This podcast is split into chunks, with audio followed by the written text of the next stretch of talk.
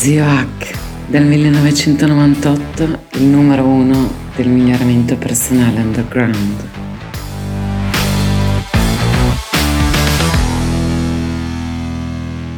Eccoci qua, seconda caratteristica degli stati eh, di flow, di flusso, dopo la selflessness, la timelessness, ovvero avviene quella che in ipnosi chiamiamo una distorsione eh, temporale. Il tempo dentro di noi viene calcolato a livello globale nel cervello, e quindi quando si ha quella di- disattivazione della corteccia prefrontale di cui vi ho parlato in altre puntate, eh, che è la definizione di flusso a livello neurobiologico, ipofrontalità transitoria, ecco che eh, anche il tempo viene distorto, appunto, e quindi può eh, accelerare la percezione di tempo, oppure, come accade spesso negli sport estremi, gli atleti, è lì che l'hanno scoperto per la prima volta, eh, negli alpinisti che cadevano, il tempo sembra fermarsi, rallenta, va tutto al, al rallentatore. Quindi la densità temporale, eh, questa percezione viene, viene alterata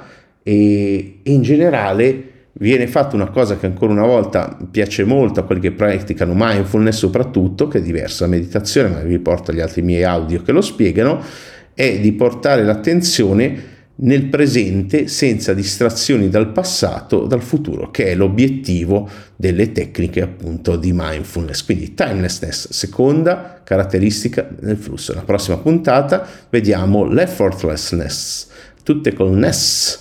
Eh, anche l'ultima sarà con Ness, la richness. Eh, vediamo questa caratteristica e, e poi vediamo come, come utilizzarle, come attivarle.